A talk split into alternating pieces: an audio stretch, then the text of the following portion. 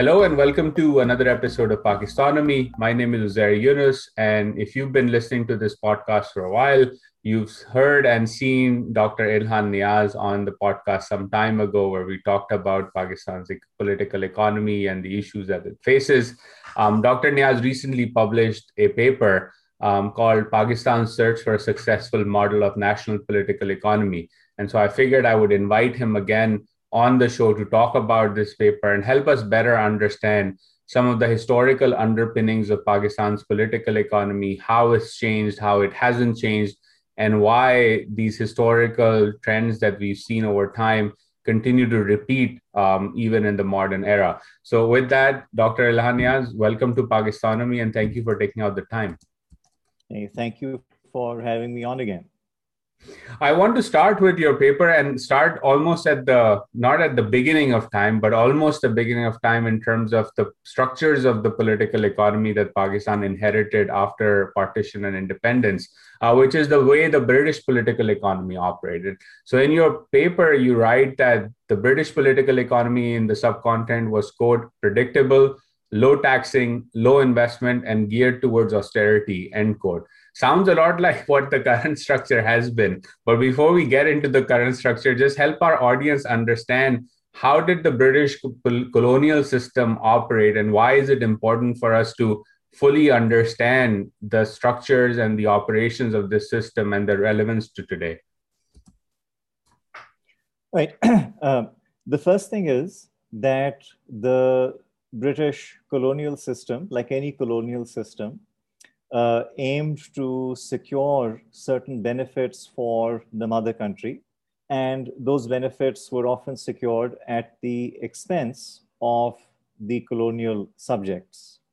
Uh, India, of course, was a very important component in the overall imperial political economy of the British Empire, not only as a market for British manufactured goods, but also as a source of labor that helped the British develop other colonies elsewhere in their empire, and also as a very important source of military manpower and naval refueling posts that were, of course, essential to the maintenance of the overall British strategic hegemony in Asia as well as in Africa. So with all of these things in mind, the British wanted to run India, but they wanted to run India without spending too much on it. And especially, they wanted to avoid any sort of heavy extra expenditure on what we would today consider to be development or health or education or other such things. While the British arguably spent more on these subjects than other colonial powers, the overall record of the colonial state in these areas is still pretty dismal.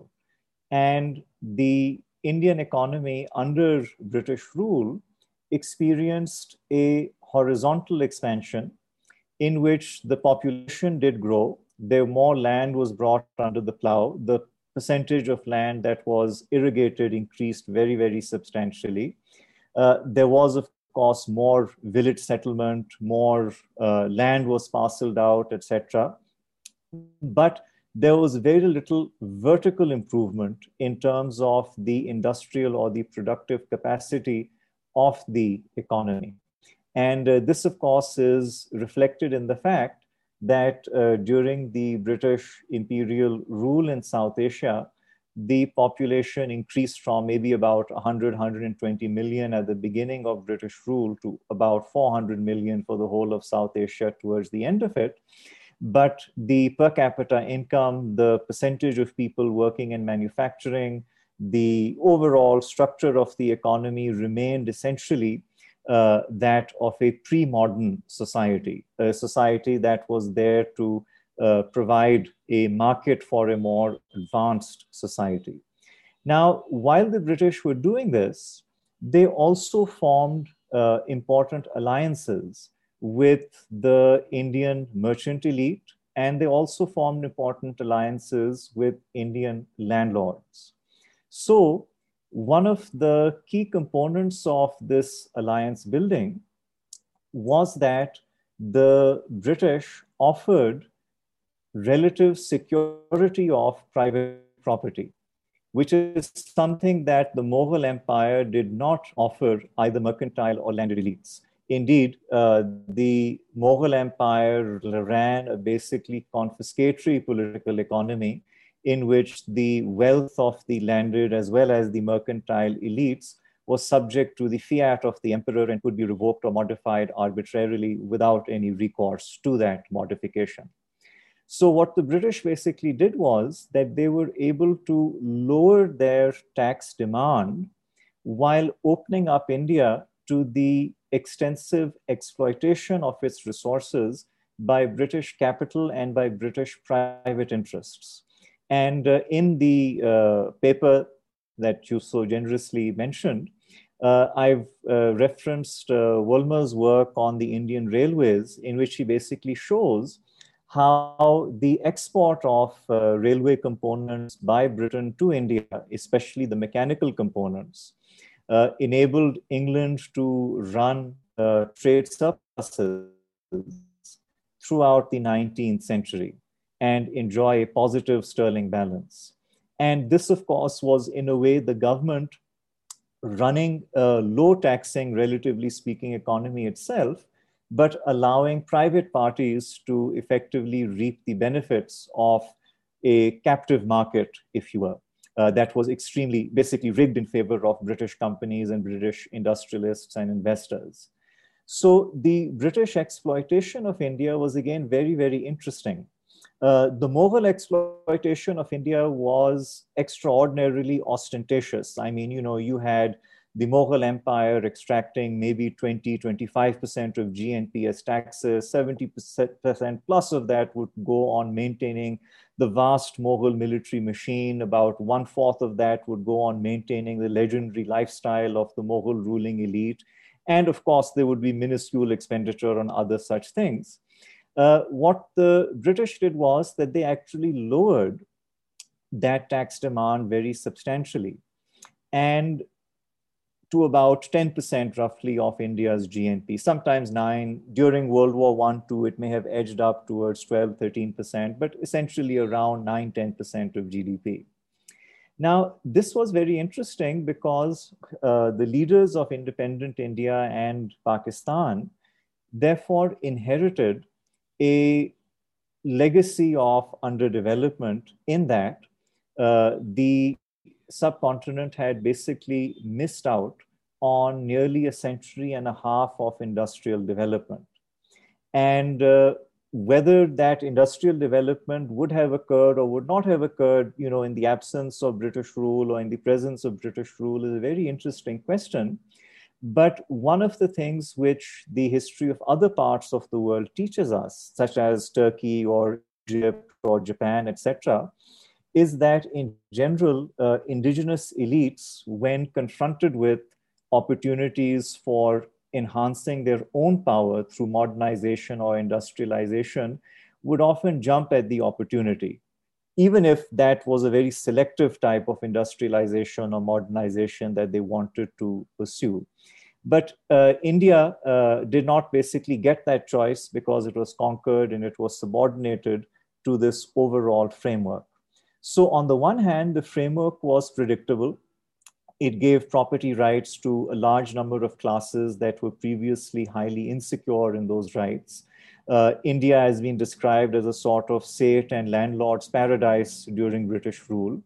Uh, but this uh, paradise basically produced hellish conditions for practically everybody else that remained locked in extreme uh, rural poverty. Uh, on top of this, the British during the nineteenth century and also during the early twentieth century uh, were hardcore advocates of economic liberalism, in the sense that they believed, uh, without fear of self-contradiction, that free competition is good. Of course, by free competition, uh, what they meant was that they should be free to compete and everybody else would have to be tied down to the greatest extent possible. So India was not only uh, subject to that variant of the British, almost you know, libertarian ideology of the Victorian era, but it was also used in order to exploit other parts of the world. So for example, a lot of the opium that the British were smuggling into China was in fact being grown in India, and many prominent uh, trading families in India, uh, including the family of Tagore, they grew rich on those uh, exports of opium from India to China.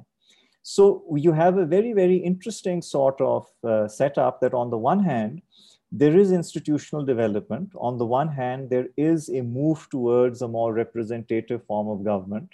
There is a growth in terms of a merit-based bureaucracy, a rules-based bureaucracy, et cetera. But at the same time, there is also extensive uh, exploitation of the subject society. But that exploitation is managed in a, I would say, very scientific manner, in a very unobvious manner. So while the British uh, civil servants, for example, were celebrated for their honesty, and indeed they were very honest and very capable, that is not taking bribes, not doing all sorts of other things which arguably contemporary Indian civil servants and Pakistani servants, civil servants excel at, they were presiding over a regime that was effectively transferring vast amounts of India's wealth under one pretext or another into the metropolitan economy, into the overall British imperial political economy. And this is something which obviously characterized not just India, but many other colonies. So it wasn't as if India was uh, especially mistreated given the horrors of the European age of empire, but it was certainly something which retarded India's development very, very considerably. Because the Indians, once they were colonial subjects, it took them a very long time to regain any kind of agency over decisions about how their political economy would be run. Even though by the first half of the twentieth century, they were being given greater legal rights and representation and other sorts of constitutional and political reforms, and Indianization of the services was sort of part of the uh, rearguard action of the British Raj as the overall world environment became harder and harder for overseas colonial empires like that of England to survive in.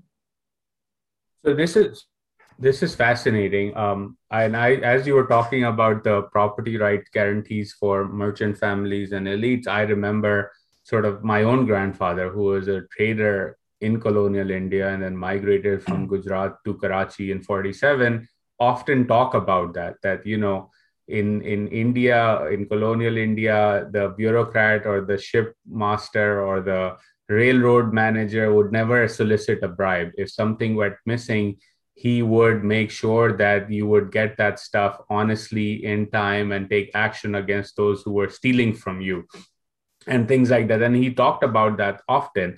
Uh, but it's interesting, you mentioned that the extraction was unobvious in the sense that while the civil service was doing these types of things, the structures were meant to be exploitative and extractive in nature, which then brings me to the second interesting point that stood out to me, Uh, was that, you know, it was an elite and landlord or a state's paradise, which Pakistan inarguably today is as well. And so how does this system then perpetuate itself post nineteen forty-seven, particularly through sort of the early era we see of institutional development, but then the coups happen and really Pakistan keeps trying these different political economy systems, but the extractive underpinnings of Um, the structures of the economy doesn't really shift, even as much as we saw the shift in India, where Nehru was able to sort of, you know, do land reforms and at least be more, make a more representative system. Why doesn't the same happen in a country like Pakistan?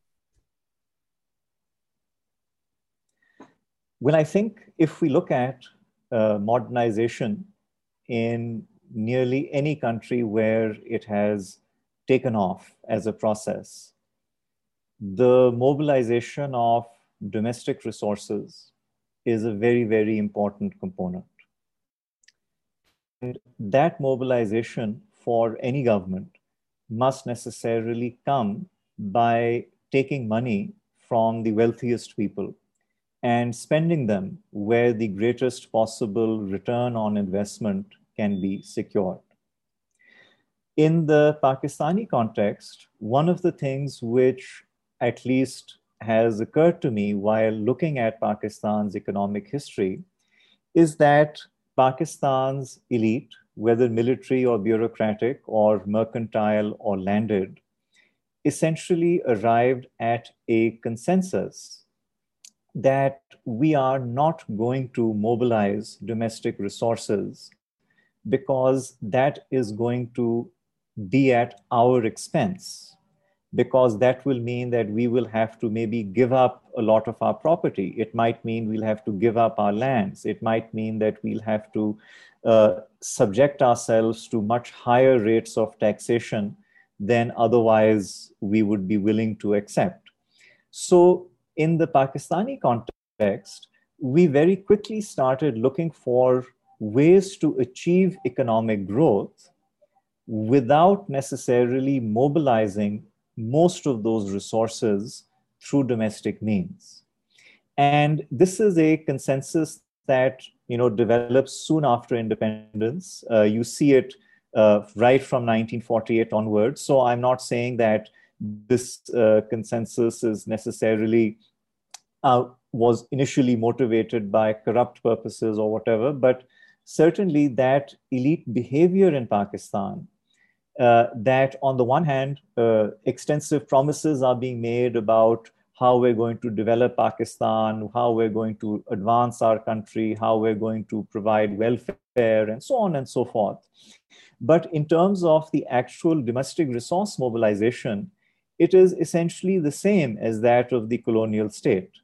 Uh, the difference, of course, being that the colonial state wasn't trying to pretend that it is developing India, whereas the post-colonial state very much likes to pretend that it is engaged in a great developmental transformation of the society. So the gap between that pretense and our reality in terms of domestic resource mobilization is what has led our elite to seek subsidies. And those subsidies can come in exchange for military services rendered, that is during the Cold War era from the United States. Those subsidies were also taken internally from East Pakistan while that gravy train lasted.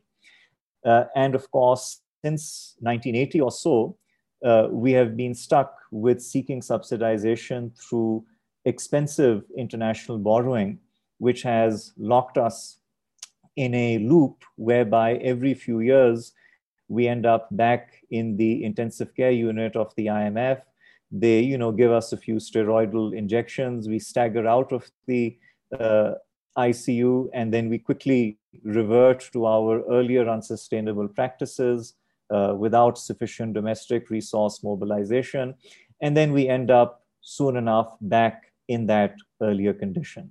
So uh, I would say that in general, notwithstanding political or other differences that we might have, uh, the one thing that basically unites all Pakistani elites, regardless of race, religion, uh, creed, caste, whatever you have it, is that they are just not willing to pay a fair share relative to the needs of the society in terms of the kind of resources that we have to mobilize Uh, in order to actually modernize our uh, country. So then, you know, if the resources aren't being mobilized, and, you know, you mentioned the Cold War and the inflows from the I M F, and one would argue post nine eleven, the inflows came in after the Paris Club, Club debt was rescheduled, and Musharraf sort of, you know, sided with the United States in the war in Afghanistan, and that led to a lot of inflows, um, particularly my generation. When you talk to, you know, millennials, they, our, our memory is of Musharraf and then the transition and to this day, right? And so a lot of people will say, well, Musharraf ka zamana achha tha. Um, similarly, from older generations, you will hear Ayub Khan ka zamana achha tha, ya Zia ka zamana behtar tha. Um, and they almost always universally blame civilian governments for not being able to grow the economy. And in your paper, you talk about this a bit, and I would love for you to explain why is it that Pakistan's economy has seen spurts of growth, um, particularly high spurts of growth during military regimes, whereas in civilian periods or democratic transitions, as long as they've lasted, um, growth has just hasn't been there. Is this really civilians being corrupt, or is there something else that has happened? And I know you write about this in the paper, and I would recommend people to read the whole thing, but would love for you to touch upon that and explain to people why that has been the case. I think that a lot of it is coincidental in the sense that three of our military regimes have coincided with periods of intense American interest for strategic reasons in Pakistan. And that, of course, re- refers to the Cold War confrontation between the Soviets and the Americans in the late fifties and sixties. Uh, then, of course, the Afghan jihad and the American intervention to turn the Soviet intervention into Afghanistan, into their Vietnam. And then, as you mentioned, there is the period after nine eleven, in which uh, Pakistan secured a sizable enlistment bonus for joining the U S-led war on terror. So in all three of these instances, I find that military rulers have, of course, benefited. They've had the good fortune that their rule has coincided with uh, periods of intensive American assistance for these strategic reasons. Uh, now, of course, if a civilian government had been in charge during these periods, uh, then quite possibly it may have also made the same decisions that a military government made. So I'm not saying that uh, the civilians would have done something differently, but unfortunately for the civilians, they weren't in charge really when these uh, bonuses started dropping out of the sky. And as a consequence, uh, they faced a much more difficult path when they came to power and had to deal with uh, the uh, consequences of decades of underdevelopment. Then, of course, when it comes to growth, uh, I am myself a bit skeptical of using simple G D P growth as a measure of national improvement. Uh, the reason why I, of course, uh, say this is that increased G D P growth, if let's say you, me, and Bill Gates are sitting in a room and his income increases by a billion dollars, that doesn't really benefit you and me. It benefits Bill Gates, of course. So if our, if our numbers remain flat, it basically means the average income has increased by three hundred thirty-three million dollars, but that's yes, not actually true. Exactly. So I think that uh, our Uh, economic managers, they have a, a romance with G D P growth. Uh, they consider G D P growth to be an inherent good. And uh, this, of course, is partly due to their uh, ideological indoctrination, training, whatever you might want to call it. Uh, and it's very hard for them to actually think past G D P growth into areas like what is your national well-being, what is your average household experiencing in the economy? Uh, these sorts of questions which actually relate to how your people are actually doing and whether they are doing better than they were doing before in terms of access to government services, in terms of social security, support, et cetera. Uh, it is a lot easier to basically say that, you know, G D P has increased by this much, G D P has increased by that much. And both civilian governments and military governments, of course, shoot for G D P growth.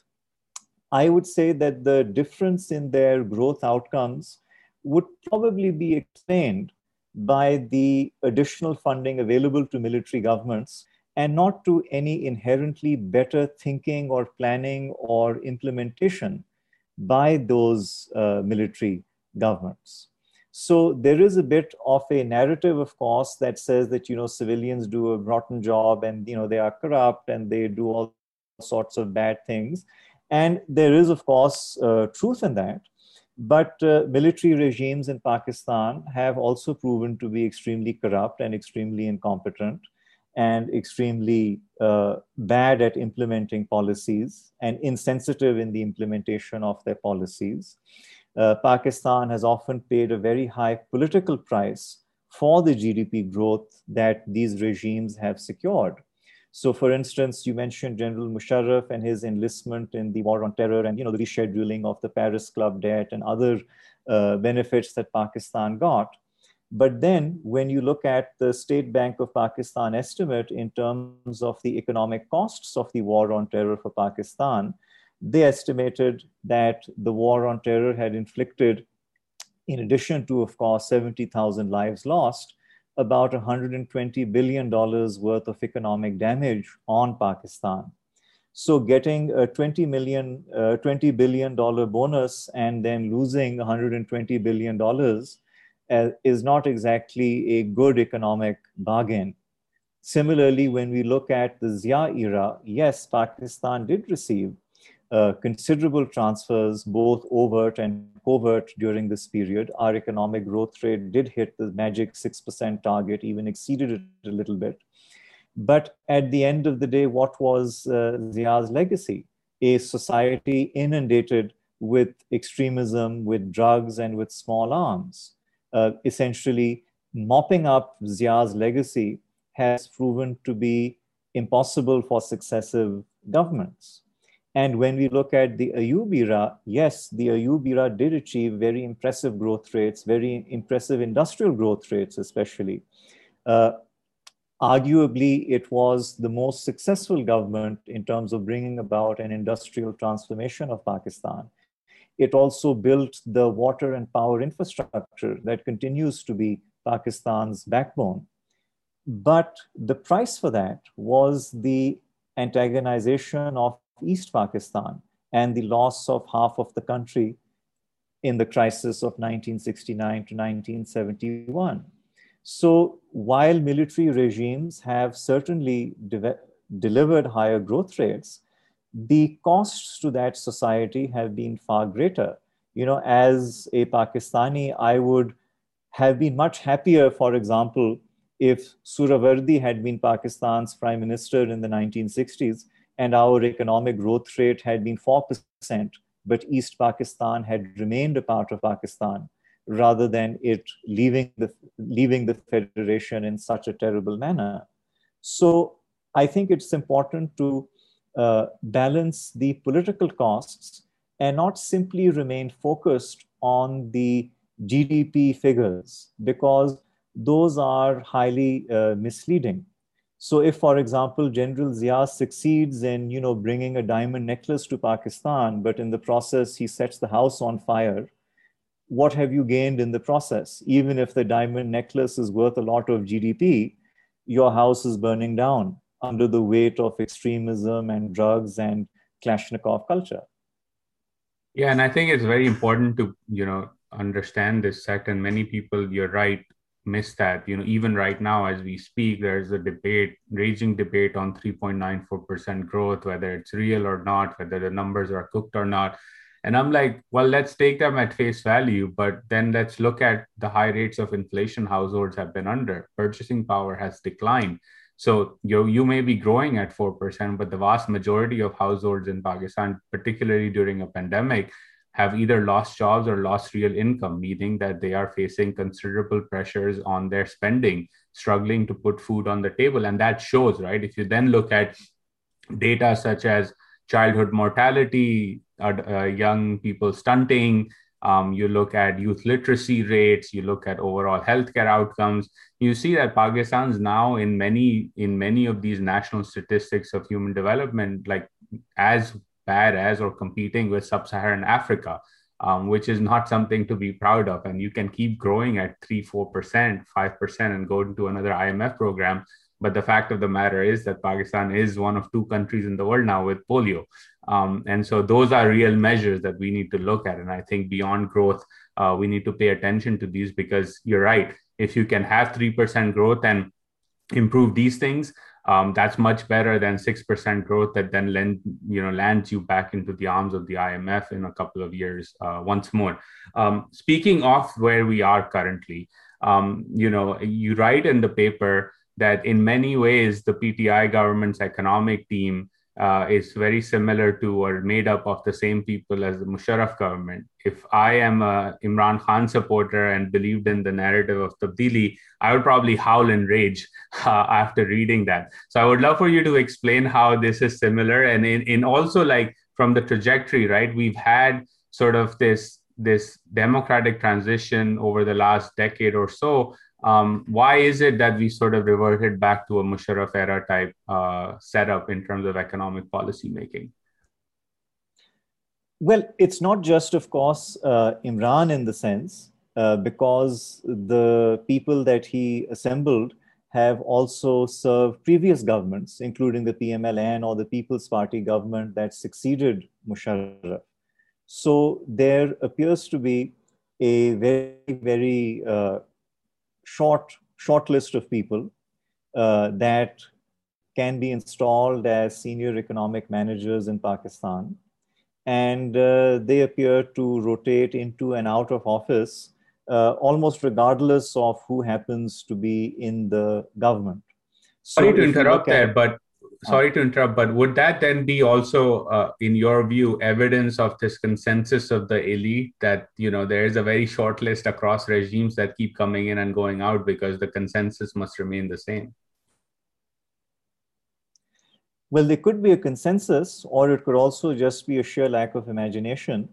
But the continuity actually in our economic policies is something which I find very interesting over the last forty years or so.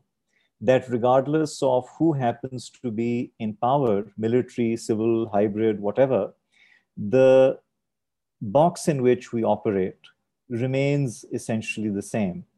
Uh, nobody actually questions that what exactly are we doing inside this box, and could there possibly be a better way around it?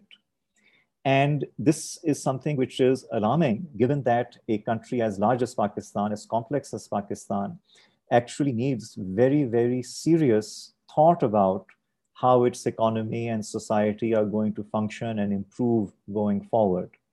Uh, instead, we have this copy-paste from earlier governments. Uh, and this is true not just of the economy, this is also true of, you know, civil service reforms or a host of other things as well that seem to be the same uh, faces doing more or less the same things under different dispensations.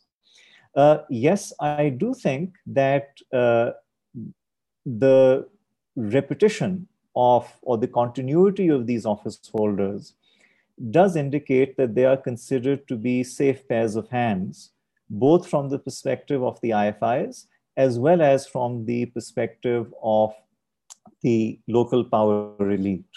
That they understand that within the established parameters of our elite hoarding and foreign dependence, they are only going to engage in minor tinkering uh, with the way things are. And the objective of that minor tinkering, of course, will be to maybe boost G D P growth at some stage in the future to five, six percent a year for a few years.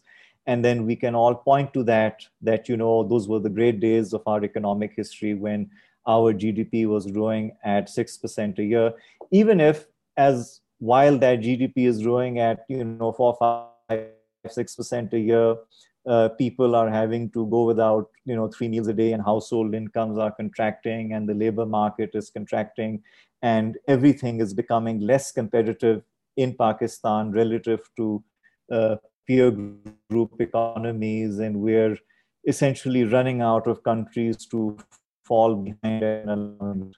So that is something which uh, I think suits uh, the people in power. Uh, though uh, I also detect a strong element of ideological hegemony in this, uh, in that uh, many of our economists, many of our people in these positions uh, genuinely don't think that there is anything else to think about. Uh, there is a kind of uh, monopolization of the discourse on the economy by a handful of neoclassically oriented economists in Pakistan.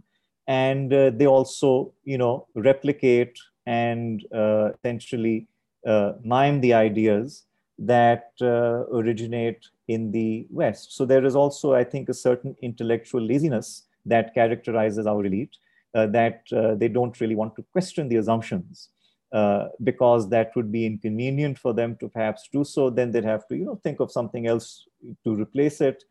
And it also doesn't really suit them uh, to uh, question those assumptions.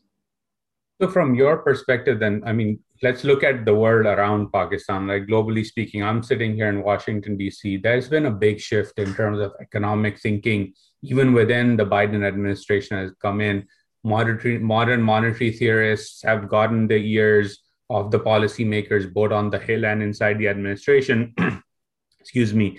Um, Biden himself has talked about the need for large deficit spending that seeks to achieve full employment or close to full employment, setting aside the neoliberal argument that we must contain inflation. And that has led to a backlash within the Democratic Party. You've had people like Larry Summers continue to question um, that whether something like this is actually good for the country or not, it, purely from the sense of like, this will cause inflation and we must, you know, keep in, keep these things in mind, and full employment has its own downsides. And there's a big debate going on around what we need to do. Um, additionally, there has been sort of this focus increasingly in O E C D countries of, you know, getting rid of tax havens, rationalizing corporate tax structures. The Biden administration has started to talk to European countries about making sure that the low corporate tax rates are a thing of the past. Do you then see this sort of shift emerging in terms of the ideological hegemony of the neoclassical or neoliberal eco- economic thinking sort of breaking in the West in particular during the pandemic? Do you think that then has an impact in terms of how Pakistan's own economic setup and economic policymaking uh, evolves, or is that still uh, something that is not going to happen anytime soon? I think that uh, whatever uh, changes might occur within Western discourse on economics and on the overall structure of their political economies, uh, if it moves towards a more liberal or a more progressive direction and starts to think in terms of it's okay to have government basically doing big things for everybody and the market does not have all these solutions, et cetera, uh, then logically uh, people in Pakistan or economic uh, thinkers in Pakistan or practitioners in Pakistan uh, will experience some trickle-down effect down the line. Having said this, uh, because uh, Pakistan is in the grips of an I M F structural adjustment regime, I am not sure that it will be given the space by even an enlightened uh, American administration to do things that would increase our debt or that would increase Uh, our level of expenditure beyond uh, the safe limits decreed by the I M F. Uh, I would also think that the struggle uh, against this uh, kind of thinking is far from over, because in two thousand eight nine, when the Great Recession hit, there was, you know, a sort of out outpouring of support and sympathy that, you know, we have to give stimuluses, we have to, you know, get, you know, counter-cyclical on the economy. And much of that stimulus and much of that actually ended up in the hands of banks and big companies, et cetera, and relatively little actually made it uh, to the people who needed it most. Uh, in the American context, the thing is that the political cycle uh, is extremely competitive. Basically, every eighteen months, you are, you know, locked in an electoral uh, struggle at one level or another of the government. And it is very hard, I think, and even now, for the Democrats to really build the kind of consensus uh, that F D R was able to build back in nineteen thirty-three during the Great Depression, that this is how we have to reorient. Certainly, uh, I think Pakistan would benefit, uh, but that benefit would, of course, be conditional on our own ability to think about our problems and then to implement schemes that work for us. Because during nineteen forty-five to nineteen seventy, which is, you know, the great age of, you know, Keynes in the West, uh, Pakistan was pursuing a growth trajectory. Our growth was pretty decent in the fifties and sixties, uh, but that didn't actually translate into uh, socioeconomic or political stability. It did not actually translate into economic takeoff. So yes, changes in the West discourse that move them away from uh, this kind of uh, neoclassical straitjacket are good for everybody, basically. Uh, how much we are able to get from that change uh, is open to question. Certainly in the past, we were not able to benefit from a more liberal or progressive line of thinking in Western economic thought. And then from speaking in terms of the domestic situation in the country, it's political polarization is rampant. Um, you have leading political parties. You know, we've talked about consensus on the economy in terms of elite consensus, but at least overtly they're, you know, struggling against each other, not willing to talk. And there is a lot of reform structurally that needs to happen to make the economy more inclusive, to make the economy work for the majority of households, not the minority. Um, do you th- are you one of the opinion that at some level we will need political consensus to emerge to push through some of these reforms? Um, and if so, Uh, how optimistic are you of this even happening, let's say in the next five years, because we have elections coming up in Pakistan in the next two and a half years or so. So how does reform or how does the structural pillars of the economy get rebuilt in an environment where, you know, the regime itself is, well, some may call hybrid, some may call selected, whatever that might be. The ruling party is not willing to sit down, and the opposition in the same vein is uh, they're not willing to sit down and look at the big picture issues and seek resolution um, and move the country forward. Like, how does how does change happen in that sense? Well, I don't actually think that there is a substantive economic difference when it comes to any of our major political parties.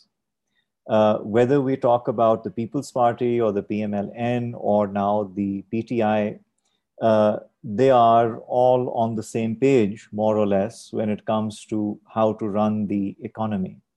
Of course, when they are in opposition, they criticize the government for doing what they themselves did uh, while they were in government. And when they are in government, they blame their predecessor for all the ills that they have inherited and claim that they are going to set the economy on a sustainable growth trajectory, which of course doesn't actually materialize, uh, but they then repeat when somebody else then rotates into office. So I don't actually think that our uh, political parties, when they engage with each other, uh, they are actually engaging in a political discourse. So yes, whenever a party comes in and they impose austerity and the prices of commodities start to increase, whoever is in opposition, they start, you know, showing that, you know, they, they start, you know, posting grocery bills on the social media and saying, oh, look how bad things have become under this government. And of course, when they are in power, they'll do the exact same thing and have the exact same consequences. Uh, you can just look at uh, Imran Khan's own pronouncements while he was in the opposition on the P M L N's management of the economy and compare them to the P M L N's pronouncements on Imran Khan's management of the economy. And if you don't know, you know, who is speaking, you would think that it's quite possibly the same person who is making these critiques. So uh, this is a convenient, I think, uh, punching bag for all parties who are in opposition, that they can blame the government. And when they are in government, uh, they can simply say that, oh, well, what can we do? We inherited this mess from our predecessor. So there's going to be two years of intense economic pain, but then we'll have some growth. The growth that happens is unsustainable. So then by the time they leave, we are headed back uh, to our favored Uh, unit in the intensive care. So I don't really think that there is a serious debate or a serious economic uh, argument being made by any of our political leaders. Uh, I don't think that any of our political parties has any serious capacity to do research on economics. Uh, they don't have any serious economic policy thinkers amongst their ranks that can actually examine the situation and give solutions or give suggestions that uh, are contrary to the neoclassical programming. Uh, and the result is that they are essentially out of ideas, beyond, of course, that, you know, one party will say that, you know, let's have some cash transfers. Another party will say, let's build some more motorways. That is the extent of the economic debate that the parties can get into. So we suffer from an acute uh, poverty of thought when it comes to our economic predicament. And this, I don't think, uh, is it's going to change regardless of who happens Uh, to be forming the government. Well, that is a very grim picture and a very pessimistic take, but I would say that I agree with you on that. And I think we've seen sort of this play out, right, in the last three decades, forty years or so, um, in the sense that we, you mentioned East Pakistan and how they split up in nineteen seventy-one. At the time Bangladesh was founded, its average Uh, citizens' G D P per capita was about forty, sixty percent lower than that of his or their West Pakistani counterpart. And we've talked about why G D P is not only the measure, but just looking at that measure today, the average Bangladeshi G D P per capita is about fifty percent higher than that of their Pakistani counterpart. And they have higher youth literacy rate, they have better female education rate, they have higher or lower child mortality rates, Um, lower stunting rates. So by and large, in all sorts of socioeconomic measures that one could look at, both macro and micro, um, they've outpaced Pakistan and, and are much ahead even of India now. Um, and so there's something to be said about a dearth of economic ideas and like lack of focus and things. And I'm not saying Bangladesh is perfect. It's an authoritarian regime with its own set of challenges. But by and large, at least over there, the elites have had a consensus to say, look, we're going to grow on o- our own wealth and that of the overall economic pie, but at the very least distribute it in a more fair manner than what has happened in Pakistan. And I think that something is, has to be learned from that experience as well. Um, before I let you go, I always ask uh, my guests for book recommendations. This has been a great conversation, by the way. And to those who are listening, um, the link to the paper is down below in the description. Do read the whole thing. It's a fantastic piece of research, and you will realize a lot about how different things have been tried in Pakistan, from free market fundamentalism, as Doctor Niaz refers to it, from the eighties onwards, to socialism during the Bhutto era and everything in between. Uh, but really, the outcomes have been very, very similar over the course of the decades. So Doctor Niaz, from your point of view, any book recommendations? It could be on any topic, anything you've read recently or in the past that has deeply influenced you. Well, uh, one book which I think is uh, extremely relevant to what is going on these days, not only in the United States, but elsewhere, is uh, Anand uh, Giridhar Das's book, Winners Take All, uh, The Elite Charade of Changing the World. Uh, that's the book that I read recently, uh, and I actually reread it as well, just to fully understand what he was saying, et cetera.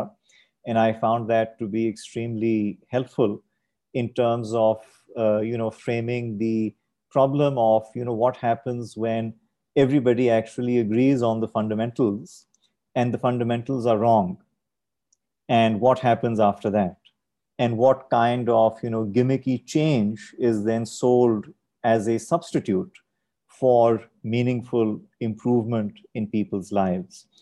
Uh, another book that I would uh, recommend, which I read recently, I think it was published in twenty eighteen or twenty nineteen, is uh, Qasim Zaman's Islam in Pakistan. Uh, this is a short, sort of history of uh, Islam in Pakistan.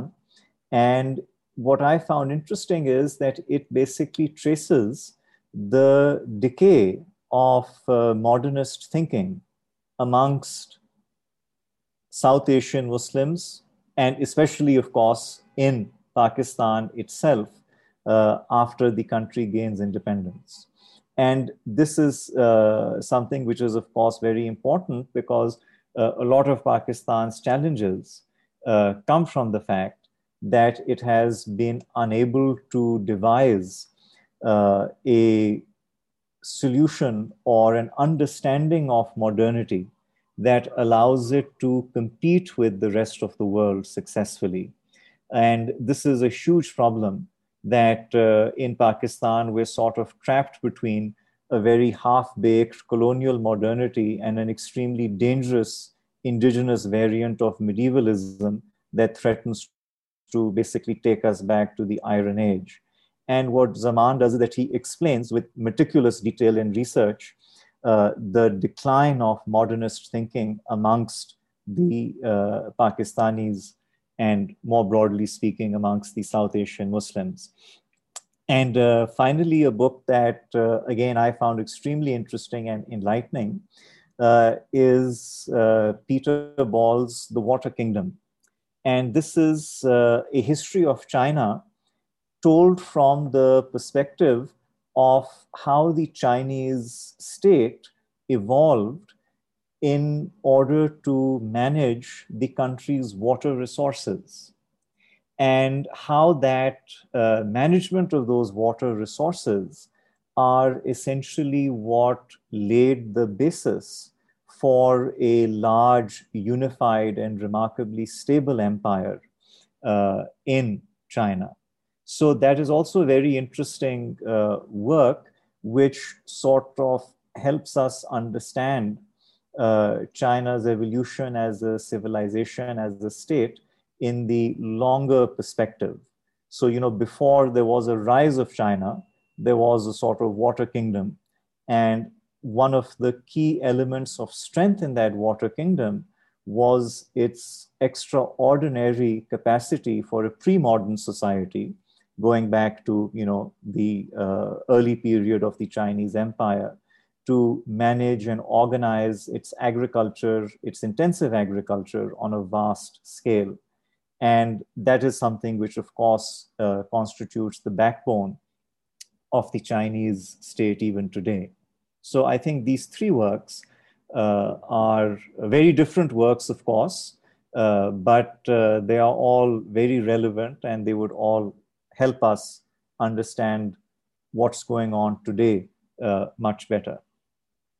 I've read Anand Giridhas's Winners Take All and highly recommend it. It is a wonderful read. I haven't read the other two, so I will add them to my list, in particular Islam in Pakistan, because, you know, I, when I came to the United States in two thousand seven as an undergrad, um, had no idea, for example, who Muhammad Asad was. And only later, through, you know, finding different translations of the Quran and wanting to read and understand how the translations differed, I realized his deep influence in the early years of Pakistan's independence with Allama Iqbal, the work that he did, after independence, the work that he did. And most Pakistanis have forgotten um, what his role was as an early modernist Islamic thinker. And really, that modernist wing um, lost out Um, to the Maududi camp in many ways, and to the other, as you described, the medieval sort of ideology of the religion in the country. So I, I am going to definitely read that because it's something that I've been curious about for a long time um, in terms of understanding why is it that folks like Muhammad Asad sort of fell by the wayside um, in the history of the country, and others who in many ways did not even support the idea of an independent Pakistan became the dominant ideological forces representing the faith uh, of Islam itself. So thank you for these recommendations. Um, thank you for your time. Thank you for the wonderful academic research um, and for sharing your thoughts and insights with us. Um, and I think we'll have you on again soon whenever the next publication comes out, because I thoroughly enjoy these conversations. It's always good to look at economic history or history in general to understand where we are today and where we may be going, right, in terms of how things change. So appreciate you taking out the time and joining us. Thank you. Thank you so much for having me on. Yeah. Take care. Khuda Hafiz.